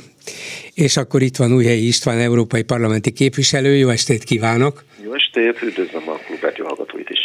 Zelenszky Brüsszelben nagy ovációval fogadott beszéd az Európai Parlamentben, most a legújabb hírt olvasom, hogy nem tudom, hogy ön látta vagy hallotta hogy Orbán is találkozott az ukrán elnökkel, igaz, hogy nem egyedül, nem tudott kimenekülni. Úgy látszik, igen, igen, a görög, a horvát, a szlovén miniszterelnök, az osztrák kancellár, mint a bolgár és ciprusi államfő társaságában találkoztak, de hát az egészen lesújtó képsorozat volt, amikor Zelenszkit bekísérte az Európai Tanács elnöke a már fotó, fotóra beállított állam és kormányfőkhöz, hogy, hogy ő is beálljon oda középre, és mosolyjal, tapsal fogadták gyakorlatilag egyöntetűleg, ehhez képest Orbán, akinek a helye éppen Zelenszky mögött volt, vagy zavartan, vagy szándékosan úgy tett, mintha csak véletlenül került volna oda, a cipője orrát méregette, semmi mosoly az arcán, hát pláne nem taps, úgyhogy... Olyan volt, mint hogyha szotyizott volna. Ugyanazt a mozdulatot, mint amit látunk néha. Igen, futballmeccs közvetítésekor, amikor a vippáholyban megtalálják a... És ha valakinek lett volna valami kétsége, hogy ő mit gondol, akkor még egy Twitter üzenetet is kibocsátott a népnek, hogy mi az azonnali tűzszünet pártján vagyunk, és a béketáborhoz tartozunk, hát ez a Peace Camp, béketábor, hát ez, ez meg egészen egészen hideg zuhanyként érhetett hát, A gyermekeimnek majd el kell magyaráznom, hogy ez a béketábor kifejezés, ez micsoda, mert mert én is csak gyerekkoromból emlékszem. Nem Putyinnak üzen, mert Putyin emlékszik még rá. Putyin emlékszik a KGB-s múltjából, a béketábor kifejezés az kifejezetten a Moszkvából irányított szovjet, érdek, szovjet érdekszférához tartozó keleti blokknak a Varsói szerződésnek volt. De a kérdésem az, hogy önnek milyen benyomása van Zelenszkiről és az ő fogadtatásáról? A, kezdjük egy önvallomással, mert hogy ne vezessen félre a rádióhallgatókat. Én tegnap éjszaka jöttem haza Budapestre, mert ma olyan lekötött programjaim Na tessék, szóval ott se volt, itt volt a ott nagy volt. lehetőség, és nem tapsolhatta meg állva. Értem. Nagyon őszintén, miután én egy, egy elég komoly uh, programban vagyok részes alapítója, napi szinten dolgozom együtt az ukrán kormányjal, a, talán olvasta, eh, aki csináltunk az ukrán kormány turizmus hivatal vezetőjével egy közös akciócsoportot, most már sok tucat olyan szakmai szervezet, cég vesz benne részt, akik a turizmusban érdekeltek, és szisztematikus munkával szedjük össze, hogy a háború utáni időszakban a ukrán turizmus beleértve a közlekedés, tehát a repülőterek, vasútállomások, a közlekedési infrastruktúra rendbetételében milyen nemzetközi együttműködéseket tudunk mindig. Szóval miután én naponta dolgozom, napi szinten dolgozom itt az ukrán kormánya az Európai Parlament nevében, eh, ezért eh, úgy Nem érzett lelkiismeret furdalást akkor, értem. Úgy voltam vele, hogy a közvetem a kollégáim közvetítését élőben közvetítettek nekem mindent uh, telefonokról, úgyhogy mintha ott lettem volna. Visszatérve, rendkívül tanulságos ez az egy-két nap, hiszen a londoni, a párizsi és a mostani brüsszeli látogatás azt hiszem történelmileg eldöntött egy dolgot. Ukrajna az Európai Unió része lesz hosszú távon, és bármilyen és sajnos véres konfliktusok és elhúzódó konfliktus árán, de Moszkva nem tudja bekevelezni. Ez Putyinnak egy óriási történelmi veresség. Éppen ezért a, én is béke, béke pártján vagyok.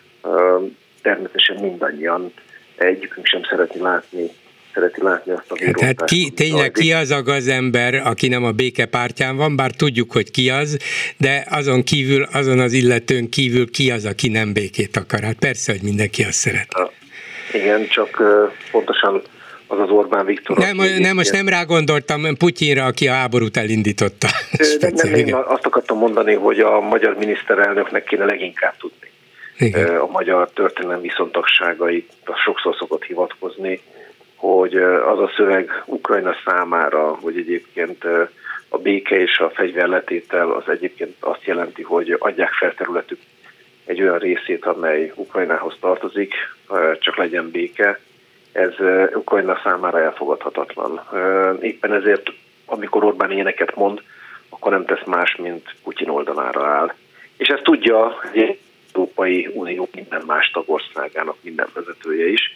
Szerintem az Európai Unió protokollosai rendkívül furfangosan alázták meg azzal Orbán Viktort, hogy odaállították Zelenszky mögé, nem mindig ott szokott állni ezeken a családi fotókon, pontosan azért, hogy országvilág lássa, és Moszkvában is lássák, hogy hogy viselkedik a magyar miniszterelnök. A politikában az ilyen típusú reakcióknak, fényképeknek, videófelvételeknek sokszor nagyobb jelentősége van, mint egy több órás tárgyalásnak.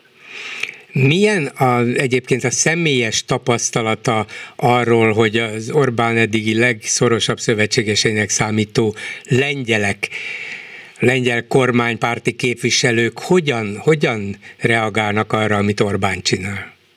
Zavarban vannak, mert nem állhatnak ki mellette, hiszen Lengyelország a lengyel társadalom politikai hovatartozástól függetlenül egyöntetően ítéli meg az ukrán-orosz konfliktust, és Ukrajna pártján állnak.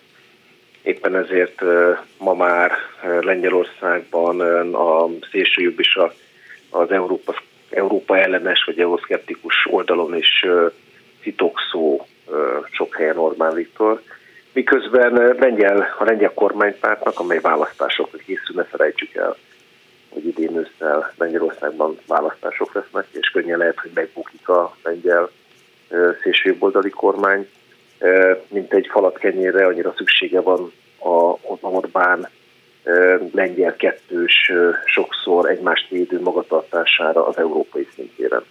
Úgyhogy azt hiszem, hogy ha, ha van olyan kormányfő, aki, vagy van olyan politikai erő, amelyik nagyon nem kívánta ezt a mostani háborús konfliktust, akkor éppen a lengyel kormánypárt, mert így kénytelenek voltak ellépni Orbán Viktor mellől.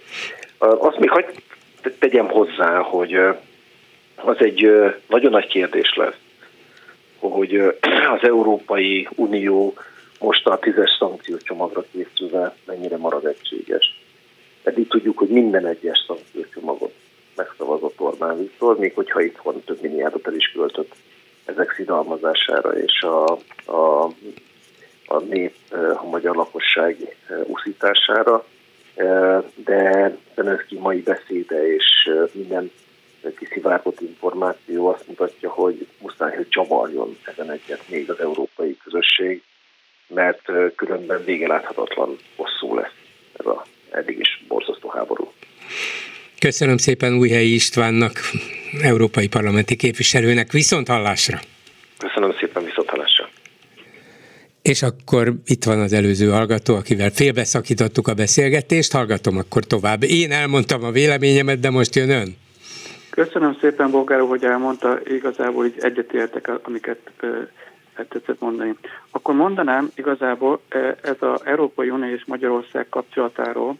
Ugye az Európai Unió ugye 2010 óta 11 éven keresztül pénzelte a Orbán rezsimnek a kiépítését, és és, és elnézte tulajdonképpen 11 éven keresztül a demokrácia leépítését.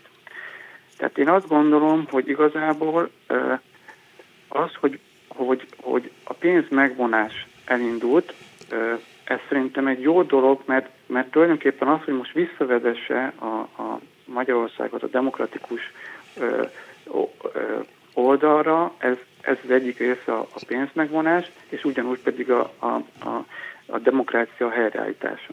Most én azt gondolom, hogy itt, tehát ugye nagyon sokszor elhangzott az, hogy ne az Európai Uniótól várjuk a segítséget a demokrácia helyreállításában. Én viszont azt gondolom, hogy mivel pénzzel is segítette a leépülést, a elnézése tulajdonképpen mulasztás követett el az Európai Unió 11 éven keresztül, ezért pontosan, hogy kérni kell az Európai Unió segítségét, mivel ugye Magyarországon annyira lebénult az egész politikai rendszer, ezért kérni kell az Európai Unió segítségét, hogy igenis nagyon komoly eszközökkel, tehát, tehát ami még eddig történt a jogállamiság területén, szerintem az még mindig nagyon csekély, mert ugye tulajdonképpen egy picit mindig mozdítanak a, a, a, a törvényeken, tehát az, hogy most a, a kormány, kormánytagok nem kerülhetnek be a, a, a kuratóriumokba, az egy nagyon pici dolog, de hát a Fidesz politikusok ugyanúgy bekerülnek majd, és ugyanúgy mindent az alapítványoknál ugyanúgy meg fognak csinálni. Tehát elmondanám a javaslatomat. Hát igen, nyilvánvalóan olyan emberek kerülnek be, akik közvetve, de mégiscsak a Fidesztől vagy Orbántól hát függenek. Ez, ez, Csak nem lehet intézményes vagy, vagy szervezeti de, kapcsolatot találni. Ez az, hogy, hogy tulajdonképpen, tehát a, amivel ugye Orbánra, Orbánnal csak csak erővel lehet beszélni. Tehát a pénz megvonás az egy erő. Tehát Igen. nem adunk pénzt az egy erő. De Igen, csak, hogy... csak ilyenkor van nehéz helyzetben például egy ellenzéki politikus, de a magyar állampolgár is, hogy jó, jó, hát ezek tényleg gazemberek, a pénz egy részét eltették, és azt, az egészet arra használták föl, hogy a hatalmukat totálisan kiépítsék. Igen, igen, tehát megérdemlik a büntetést, de hát a pénzek egy része mégiscsak a magyar gazdaság fejlesztésére van, vagy a magyar oktatási rendszer adott esetben, bár ezt most visz visszatartják, és így tovább. Tehát az országnak is haszna van, vagy az országnak kellene, hogy haszna legyen abból, Sajnos. amit az Unió ad. Most akkor ettől elessünk, kérdezik igen, az ellenzéki politikusok. Én azt mondom, hogy igen. Tehát, de most mondom a javaslatot igazából, mert ez már ugye elindult, ez a pénz megvonás, ez szerintem ez jó út. A másik viszont az, hogy, hogy az egy nehezebb dolog, ugye, mert ugye kiátszák a Európai Uniónak a törvényeit az egy nehezebb út, hogy hogyan jussunk vissza ebből a, ebből a, ebből a e, ugye ez úgynevezett választási diktatúrából, hogyan jutunk vissza a demokráciába. Na most e, én azt gondolom, hogy, hogy ugye, és ezt már ugye politológusok is elmondták, meg itt a műsorban is többször elhangzott, hogy e, diktatúrából e, választások útján nem lehet kikerülni. Most tehát itt, itt nagyon, ugye, nagyon meg van fogva az egész ország, meg az ellenzék, viszont én azt gondolom, hogy létre, létre kéne hozni egy olyan testületet, ami pont ezzel foglalkozik, ami, ami, ami tulajdonképpen az, hogy, hogy hogyan jusson vissza a Magyarország ebből a diktatúrából, hogyan jusson vissza az Európai Uniónak a demokráciái közé. És és, és ennek, a, ennek a testületnek egyszerűen, mert ugye ők látják, mert most idejön, idejönnek valakik különböző nyugat-európai országokból, beszélnek ezt-azt, megnézik a törvényeket, de ugye a mindennapi életben ők nem tapasztalják, hogy, hogy ez mennyire súlyos állapotban van már a Magyarországon ez a, ez a Igen. diktatúra.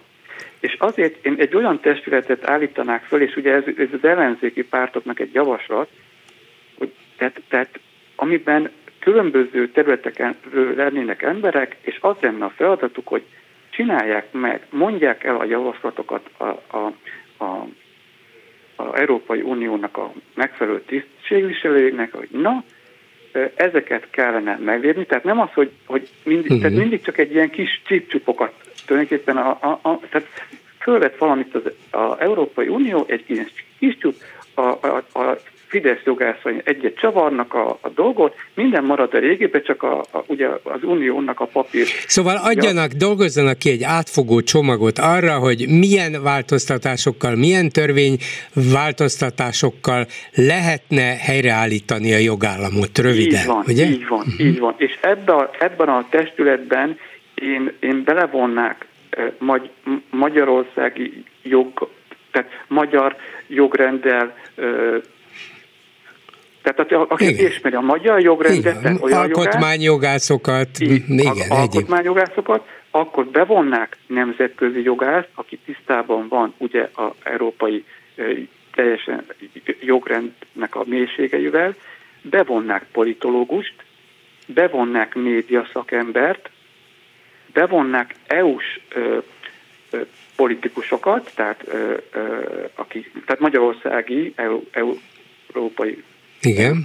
uniós politikusokat, és természetesen bevonnám a magyar ellenzéki pártoknak a képviselőit. Tehát ez egy, ez egy komoly, ez egy komoly, tehát egy olyan uh-huh. minőségű testület lenne. Tehát nem adhok javasolna akár nem, az ellenzék, nem. akár ilyen-olyan szakértők, hogy na ezt kéne megváltoztatni meg azt, hanem egy... összeállítani egy teljes csomagot, azt mondani, hogy ezek egymásba függő dolgok, az egyikből következik a így másik, van. ha nem így csinálják van. meg az egyiket, akkor már lukas lesz az egész. Így van. Tehát így, így, így kellene elképzelni mert, a magyar jogállam helyreállítását. Így van, mert ez egy nagyon nehéz feladat. Uh-huh. Tehát ez egy nagyon nehéz feladat, tehát annyira mélyen vagyunk, úgy gondolom ebben a, ebben a annyira és süllyedünk ugye egyre lejjebb ebbe a, ebben a történetben. Igen. Tehát ez lenne az egyik javaslatom. A másik javaslatom az az, az lenne, ugye, ugye most már tudjuk a múlt hét óta, hogy újra mi vagyunk az Unió legkorruptabb országa, és azt javasolnám, hogy a, valamelyik ellenzéki parlamenti, Európai Uniós parlamenti képviselő egyszerűen egy nagyon rövid, de nagyon velős felszólásában mondaná el, hogy Orbán Viktornak a különböző barátjai, családtagjai 2010 óta hogyan változott meg az, a vagyoni helyzetük. Uh-huh. És még az, tehát az, hogy, hogy, hogy hány milliárdja van Mészáros Lőrincnek, tehát hogy 450 milliárddal rendelkezik, de 2010-ben mielőtt a, a, Mennyi volt neki? Mennyi, igen, igen, milyen mondják, volt, milyen és lett? Mondja, és mondják el, tehát az átlátszó.hu-nak nagyon komoly ö, ö, ö, ugye, felmérései vannak erről, hogy például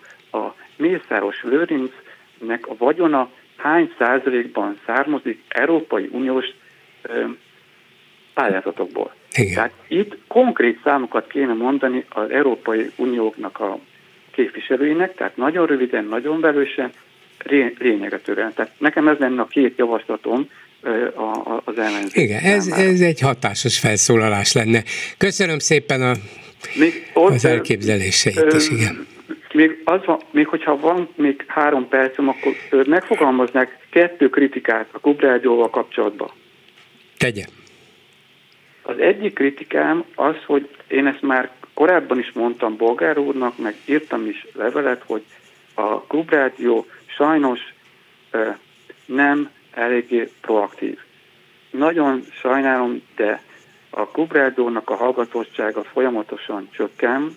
Amikor lekapcsolták a Klubrádiót az éterről, akkor ugye volt egy tesztműsor, 24 ezer kapcsolódás volt online. Az, az nem egy műsor volt, az egy felszólítás volt, tudom, és ugye akkor tudom. ránk figyelt az ország, hiszen lekapcsoltak bennünket, az egy Igen. országos hír volt, Igen. és megkértük, hogy mindenki, aki tudja, valamiét kapcsolja be. Igen, Abban Igen, a néhány percben Igen. valóban utána... olyan magas volt, amilyen azóta se értünk el. Igen, Igen de, de, de utána meg nagyon sokáig ugye 21-22 ezer volt a maximum, és én folyamatosan nézem, tesztelem, és, és, és hónapról hónapra csökken, most 15 ezer kapcsolódásnál van a Klubrádió, tehát folyamatosan csökken a Hát mondjuk 5 óra körül már a 18 ezeret megközelítette, de mondjuk az egy délutáni csúcs.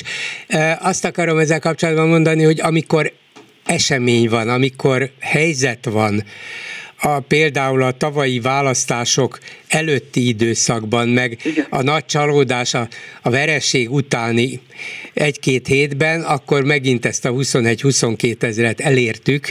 Csak amikor az emberek csalódottak, amikor azt mondják, hogy hát mondhatunk itt akármit, előjeltünk ilyen vagy olyan javaslatokkal, úgyse lesz belőle semmi, Jó. mert ezek a nyakunkra ültek, Jó, akkor lehet, hogy kevesebben Jó. hallgatnak. Bolgár úr, hogyha ha na, tehát én azt látom, hogy, hogy nem növekszik, akkor így fejezem ki, Jó. akkor enyhén szólva. Igen. Tehát tulajdonképpen az a szomorú, hogy nem növekszik, és ebben nagyon nagy ludas a klubrádió önmaga is, mert nem tesz érte, tehát, nem, tehát most volt például a Jazzy Rádió, amely egy jóval kisebb rádió, és az interneten hirdette magát, óriás plakátokon hirdette magát, vagy a rock rádió, ami még kisebb rádió. Tehát az, hogy én azt gondolom, hogy a, a, Tudja, e- ezeknek a, a, a tulajdonosi köre hát valamilyen érdekes módon kapcsolódik a kormányhoz.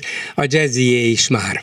Úgyhogy talán többek, a, vagy nagyobbak Jó, az anyagi én, lehetőségei. Én, én, én, én, én továbbra is ezt föntartom, hogy én azt gondolom, hogy ebből a... a, a valamit kell, számot, egyébként ezzel egyetértek, valamit kellene ez, kitalálnunk, ez, hogy több emberhez tudjunk eljutni. Valóban, ez, ez igaz? Ez, ez, ez, én már ezt mondtam, meg én nagyon sok javaslatot elküldtem, semmit nem csináltak meg belőle a Klubrádiónak a vezetői, és még egy nagyon rövid kritikát tényleg, és akkor nem Igen. tartom föl, a, ez a nagyon rövid kritika pedig, ami szintén már így többször volt téma, hogy én ugye már ugye készülök már régóta a telefonát, de, de ugye megfigyeltem, hogy az egész előválasztási kampányban, tehát még a tehát ugye 21 végétől előválasztási kampányban, és utána a választások is, ugye én azt gondolom, hogy én részrehajlóként nagyon markizálja, az nagyon nyomba lett itt a rádióba, tehát hogy legalább tízszer hallottam vele interjút,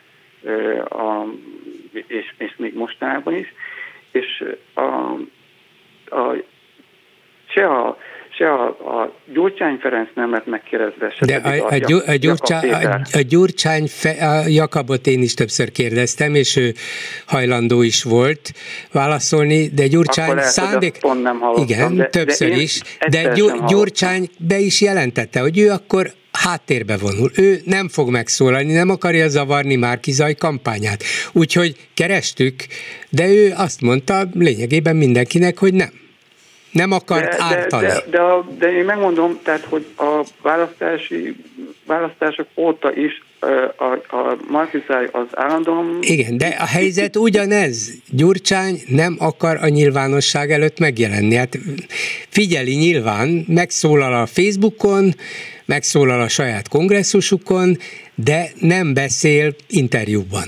Ez egy nyilván tudatos választás, hogy hát, nem akar jelen lenni. Mi, mi keressük, mi szeretnénk. Igen, nem én, hát nem hanyagolnánk el. Én, jó, hát akkor remélem, akkor így van, mert én, én másokat is hallottam, hogy így Gyurcsány nem, nem szereti a klubrádió, és akkor ezért nem is hívják. De, nem, de higgy el, hogy máshol sem. Szóval nem, legutóbb talán a Telexen olvastam, hogy ők is többször kérdezték, vagy kérték, uh-huh. de a válasz nem volt, úgyhogy nem, ez egy tudatos visszahúzódás. Értem. Meddig tart, és mi a célja, Jó, hát ez egy másik akkor, kérdés. Akkor ezt Jó? visszavonom, tehát hogyha ha, ha, ha, ha, ha, ha ez így van, akkor, akkor, ezt, ez akkor ezt akkor ezt a kritika ez akkor nem ér. Viszont az, hogy a, a proaktívnak kéne lenni a, a az, abban az... igaza van, proaktívnak kéne lennünk, egyetértek, egyetértek, jó. és jó, jó volna, ha tudnánk. Köszönöm szépen, viszont hallásra. Viszont hallásra. Háló, jó estét kívánok! kívánok, Szervusz Gordon István vagyok. Szervusz, parancsolj!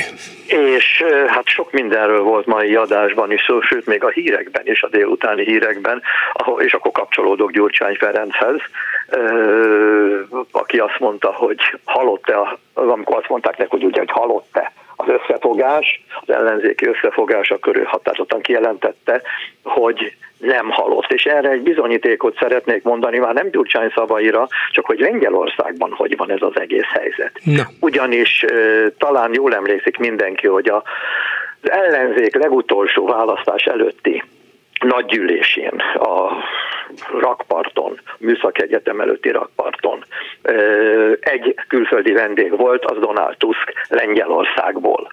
Lengyelországról meg azt kell tudni, ugye, hogy készülődnek a választásokhoz, sőt nem csak, hogy készülődnek, egy éve folyik a kampány az októberi választásokhoz. És lényegében Tusknak a mondani valóját, én most nem akarom elmondani, de lényegében egy gondolat köré csoportosult, összefogás, összefogás és összefogás. Viszont ő azt is mondja, hogy jelen pillanatban, ugyanis hát a kampány folyik, és Tusknak az a véleménye az összefogásról, hogy mindennek eljön az ideje. Most rakjuk össze a saját csapatainkat, próbáljunk megegyezni azzal, akivel lehet, hiszen másképp nem tudjuk legyőzni az jelenlegi ottani Kaczynszki féle kormánypártot, illetve a kormányt nem tudják leváltani. Hogy ez miért van így, arról, ha mondhatok még pár szót, annyit elmondanék, hogy Lengyelországban egy elég érdekes helyzet van közvéleménykutatások terén, szinte minden hónapban készülnek közvéleménykutatások, és ez így megy régóta, és ezek a közvéleménykutatások egy bizonyos ideje, mondjuk ugyanaz fél éve azt mutatják, hogy a kormánypárt egyre inkább gyengül. Nem akarok részletesen belemenni, jelen pillanatban ott tart, hogy a kormánykoalíció, illetve az ellenzéki koalíció a legfrissebb közvéleménykutatások szerint, mondom, hogy sok van ilyenből kormány és az ellenzéket elemző felmérésekből, közvéleménykutatásokból, ezek azt mutatják, hogy döntetlenre áll a helyzet, hol egyiknek van egy-két százalékos többsége, hol a másiknak. Jelen pillanatban, és ez négy hónapja már megfigyelhető, általában az ellenzéki koalíció az, amely vezet. Igen ám, de nem ér vele semmit ezzel a vezetéssel, ugyanis csak egy alaphelyzet a kormány koalíciónak van. Körülbelül 30%-a az ellenzéki koalíciónak ugyancsak 30%-a mondjuk körülbelül. És akkor még mindig ott van 20-25 százaléknyi szavazó, akik százszázalékosan nem Kaczynszki pártjára fognak szavazni. Tehát 25 százaléknyi szavazó van a levegőben, és mi lesz velük? Ugye pártokban csoportosulnak ők is, azonban ezek a pártok jelen pillanatban még nem hajlandók összeállni. Ezek mindenki mondja a maga véleményét, hogy én vele nem, én a másikkal nem, és idén azt mondom, hogy január közepétől kezdtek elindulni azok az apró kis mozgások, hogy ki kivel és kivel nem. De mivel a sajtó az általában olyan, hogy az egyik azt írja, hogy ez már összeállt abban, az meg nem hajlandó ebben, így én részletekben nem bocsátkoznék, de tulajdonképpen rövidesen elkezdenek azért egymás felé kacsingatni, uh-huh. hogy ki kivel fog összeállni. Tehát a tanulság az, hogy Lengyelországban egy nagyjából hasonló politikai helyzetben az ellenzéki pártok elkezdik a, az összefogás vagy elkezdenek dolgozni az összefogáson, mert ott sem egy másképp? Hát egyértelműen nem megy másképp, csak egy milyen érdekes. Itt van két jobboldali liberális párt az egyiknek, a Tusk vezette liberális pártnak ez a van. Ez a polgári mondjuk, platform. A, a polgári platform, illetve az köré gyűlő apró kis szatellitpártok, amelyek lényegében semmit nem jelentenek. Tehát ez már, ez már ellenzéki koalíciónak hívják, uh-huh. ez a mhm. hivatalos neve. Ebben ez benne van a, a 30 százalékban. De ott vannak még 10, 8, 7 százalékos pártok, mint például Lengyelország 2050, ami ugyanolyan jobboldali liberális párt, de valószínű személyi ellentétekről van szó, nem hajlandók beszélni egymással. Jobban mondva a Lengyelország 2050 nem, a vezetője nem hajlandó Tuszkal semmilyen kapcsolatba lépni. Aztán itt van a baloldal, amely viszont azt mondja, hogy lehetne esetleg együttműködni, ez egy teljesen friss dolog, hogy esetleg mégiscsak lehetne a Tusk-féle párttal. Már megint csak 40 valahány százalék lenne az ellenzéknek, és akkor még ott van az úgynevezett parasztpárt, ami nem parasztpárt, de így hívják Lengyelországban, Lengyelországban is, tehát még vannak pártok, amelyek alkalmasak lennének. Szerintem a nyár vége felé ki fog minden derülni, és valamilyen módon ezek a pártok összeállnak, már csak azért is, mert az egyértelmű, hogy amit Kaczynski mint amikor még kormánytag volt, miniszterhelyettes volt, mindenkit megpróbált összeszedni, hol államtitkári, hol miniszteri megbizatást adott, hol egyéb apróságokkal kedveskedett, és sikerült is, azonban az ő pártja, az ő koalíciónak hívják, de nem nincs koalíció, mert lényegében a Kaczynski melletti szatellitpárt az ugyanakkora, mint nálunk, nálunk a Fidesz mellett működő KDNP. Uh-huh. Tehát az, az nem számít tulajdonpártnak, mert ha külön indulnának, nem lehetne őket kiszámítani, hogy hányan vannak. Tehát, szóval ö, vigyázó, vigyázó szemünket Varsóra vessük? Hozzá figyeljük, figyeljük, azt ajánlom, mert érdemes, hiszen náluk a véghajrá következik. Ha még messze is van, de folyamatosan a lépéseket figyelni kell, mert nagyon sokat lehet tanulni. Mert én abban biztos vagyok, hogy ebben a pillanatban nem mondható meg, hogy ki lesz a győztes. Ez, ez, ez el nem Az jobb lett volna, a... hogyha te azt mondod most, hogy hát abban biztos vagyok, hogy Tusk lesz a győztes, de ha az, abban vagy biztos, hogy nem tudod, hát akkor izgulhatunk Nem, még én kicsit. biztos vagyok benne, hogy az ellenzék győzni fog, csak elég lesz ez kormányalakításra, Igen. törvényhozásra. Itt a probléma. Mert azért mondom, ott kezdtem, hogy a Kaczynszki féle párt, a kormánypárt már nem tud híveket szerezni magának. Ők egyre lefelé mennek, egyre népszerűtlenebbek.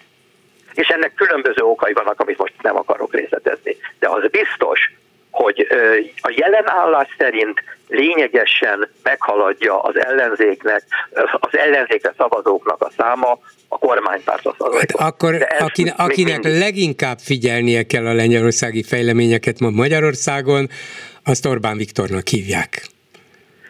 Hát ez túl nagy feladat számára szerintem, ugyanis... Mármint, hogy figyelje, azt kell mondanom, hogy azt akartam mondani tulajdonképpen, hogy neki kell a legjobban tartani attól, ami esetleg októberben bekövetkezik, mert ha leghűbb, legszorosabb elfbarátja Kaczynski bukik, akkor ezzel kiesik az egyetlen támasza az Európai Unióban.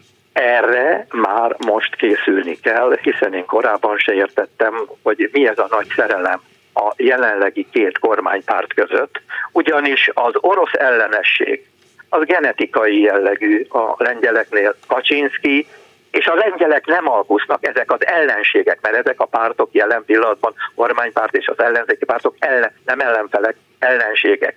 De amikor az orosz-ukrán háborúról van szó, akkor egy emberként sorakoznak fel, és nincs vita a szélső jobbtól a szélső balig. Ott mindenki ukrán párti. Tehát ebben az egy dologban százszázalékosan ők egyetértenek, tehát és jelen pillanatban Orbán Viktorral nem nagyon hajlandók beszélni a lengyel politikusok, illetve a lengyel vezetők, de még az egyéb ö, magyar felső vezetéshez tartozó miniszterekkel, vagy miniszterelnök helyettessel sem szívesen állnának le megbeszélni a dolgokat. Szerintem jelen, pillanatot, jelen pillanatban ez van, és ez a mosolyszünet a legfelsőbb szinten, ez nem átmeneti jellegű. Köszönöm, Mindaddig, igen. amíg nem nyer az ellenzék. Köszönöm szépen, hogy hívtál. Minden jót, szervusz! Szervusz, minden jót! Mit írnak a Facebook kommentelőink, Lőrinc Saba? Szia Gyuri, köszöntöm a hallgatókat. Poénak eh, nyitunk, jól kezdődtek a hírek. Gulyás el, bejelentette, hogy Varga Judittól Szijjártóig hét miniszter lemondott. A végén meg kiderül, hogy csak az alapítványi tagságról. Ezt a csalódást? igen, igen. Aztán az akkumulátorokról, illetve az elektromos autókról volt hosszabb beszélgetés, ami érdekesnek tűnt. Hallgatom az elektromos autók mellett érvelő úriembert, és azon gondolkodom, hogy az autópályák mellett töltőállomásoknál mekkora parkolóra lesz szükség, hogy a 20 perces töltési idővel kivárják a sorukat. De válaszként egy másik kommentelő azt írta, de miért kéne hatalmas parkolókban gondolkodni? Pont arról beszélt az úr, hogy az úgynevezett supercharger állomások, ami például a Tesla értékesítési pontokon is vannak, tényleg 15-20 perc alatt töltik meg az akkumulátort. Hát szerintem ehhez pillanatok alatt alkalmazkodna az utazó közönség, ráadásul ez egy hosszan elhúzódó folyamat lesz, hát nem arról van szó, hogy jövő év elejétől mindenki majd elektromos autót fog, vagy akkumulátoros autót fog használni, és akkor majd ott állnak a hosszú sorok, mert nem tudják feltölteni az autójukat, illetve az akkumulátorjukat. Nem, hát ez egy több évtizedre elhúzódó folyamat, addig pedig az egész infrastruktúra ennek megfelelően, Át az igényeknek megfelelően fog kiépülni, hát persze. Hát de itt nagyon-nagyon fura dolog, mert soha nem volt olyan nagy változás, ami egyszerre hirtelen... Hát azért mondom, hát erre, erre föl kell készülni. Hát 35-től akarja az Európai Unió bevezetni, hogy csak akkumulátoros autó legyen eladható, tehát új autóforgalomban hozható, csak akkumulátoros lehessen. Ez azt jelenti, hogy még 12 év van, vagy 13 év van, nem 12 év van addig, hogy ez, a, ez bekövetkezzen. Az is lehet, hogy elhalasztják a 35-öt 40-re, de még a 12 év is elég hosszú idő ahhoz, hogy erre felkészüljenek, és még akkor is működhetnek és maradnak majd az addig eladott benzines meg dízeles kocsik. Ez nem arról szól, hogy akkor mindent ki kell vonni a forgalomból, nem. Tehát ez egy, így van, ez évtizedekig elhúzódó folyamat, persze. Egy másik gondolat is érkezett ugyanehhez a megjegyzéshez. Egyébként én is szívesen megosztom a tapasztalatomat. Otthon 360 forintból áramot töltve 100 kilométert is meg tudtam tenni az autómmal, állítja a kommentelő. Igen. Ez jó hangzik, persze. Nem támogatják a népszavazás kiírását az aksigyár telepítés ügyében. Mi sem támogattuk a nemzeti inzultációt. Fogalmaz egy másik kommentelő. Igen, itt azért ez érdekes kör, hogy miről van téma, és miről, miről akar beszélni a kormány, és miről nem. Hát nyilván olyasmiben nem akar, nem akar semmiféle hát mondjuk népszavazást, vagy a népet megkérdezni, amiben ki tudja még milyen, nem, nem, nem tudják ők sem felmérni, hogy mekkora lesz a felháborodás, mekkora lesz az indulat az emberekben, már nehogy az legyen, hogy egy akkumulátorgyár építésbe bukjunk bele, nagyon jól tudják, hogy egy népszavazás nagyon súlyos ugye hát nem véletlenül nem akarták megengedni az olimpia ügyében a népszavazást. Érezték, hogy ennek nagyon nagy politikai súlya van, minél előbb valahogy kerüljük ezt el, inkább lemondunk a jelentkezésre. Hát egyszerűbb egy plakátra felírni, hogy a magyarok 97%-a mit persze, gondol. Persze. Noha részt vett az rajta egy millió szavazó összvisz. Na de, ö, Zelenszky uniós látogatásáról és arról, hogy Orbán nem tapsolta meg, arról is érkezett egy komment. Nagyon kínos jelenet volt. Bunkok vagyunk, de ennyire? Nem vagyunk. Valaki belinkelte a Béketábor legyőzhetetlen című dalt a komment szekcióba, illetve egy másik komment is érkezett, egy, Béketábor, szóval már nem is Kádár a példakép, hanem Rákosi. Kettő, adok neked 300 milliárdot, ha ideépíted a gyáradat, de 200-at egy svájci számlára utalját. Köszi. Igen, hát érdekes. 300 akárhány milliárdot csak erre a gyára, úgy ingyen odaadni, hogy gyere ide, Na jó, köszönöm szépen. Még egy hallgató a vonalban, jó estét kívánok! Jó estét kívánok, Volgár úr! A elektromos autózással kapcsolatban szeretnék szólni. Egy dolog nagyon-nagyon fontos, ami kimaradt. Ez pedig az, hogy honnan lesz nekünk energiánk az elektromos autózáshoz. Tudnilik, a benzin, a gázolaj az egy bizonyos energiatartalommal bír ugyanezt az energiatartalmat valahogy az autóba bele kell tenni, hogy utána tudjunk autózni. Hogy nem? Na most, hát ha visszagondol, most ugye nem engedték az, a, a fotovoltaikus telepeket betenni a hálózatba, mert nem bírja el. Most egy elektromos autó töltője az nagyobb, jóval nagyobb teljesítményt igényel, mint egy háztartás. Na most, hogyha elkezdünk számolni, Hát honnan lesz nekünk enni ennyi energián? Kettő. Ha az autópályák mentén én most fogok elvenni a hétvégén egy 800 kilométeres útra, külön megnézem, hogy hány elektromos töltő van egy-egy parkolóhelyen. Eddig én 5-6-nál többet nem találtam. Hát, Na de hát egyelőre néhány tízezer elektromos autó van ma Magyarországon. Hát persze, na de hát pont ez a baj, minden benzinkút mellé egy erőművet kéne tenni. Hogyha hogyha gyors töltőt akar. Higgy, higgy el, hogy erre az ipar képes, erre az államok képesek, ahol már jobban előre haladt ez például Norvégiában, ott tudják használni az akkumulátoros autókat, meg van hozzá az infrastruktúra. Nem egy egyik évről a másikra bekövetkező változásról van szó, hanem egy viszonylag gyorsan, de követhető módon lezajló folyamatról, úgyhogy igen, az kérdés, hogy honnan lesz hozzá az elektromos energia, hát vagy Paks 2-ből, vagy Paks 3-ból, vagy kisebb nukleáris erőművekből, vagy elektromos energia importból. Magyarország eddig is jelentős mértékben importált, most is, lehet, hogy majd még nagyobb mértékben lesz kénytelen. Én csak annyit kérek, hogy amikor így beszél egy-egy szakértővel, említse meg ezt a dolgot. Igen, ez egy fontos kérdés, igaza van. Köszönöm szépen. Én köszönöm a meghallgatást. Viszont, Viszont hallásra. Ezzel a megbeszéljük mai műsora véget ért. Készítésében közreműködött Zsidai Péter, Lőrinc Csaba, Erdei Tünde, Balogh Kármen és Gál Bence. Bolgár Györgyöt hallották. Viszont hallásra holnap.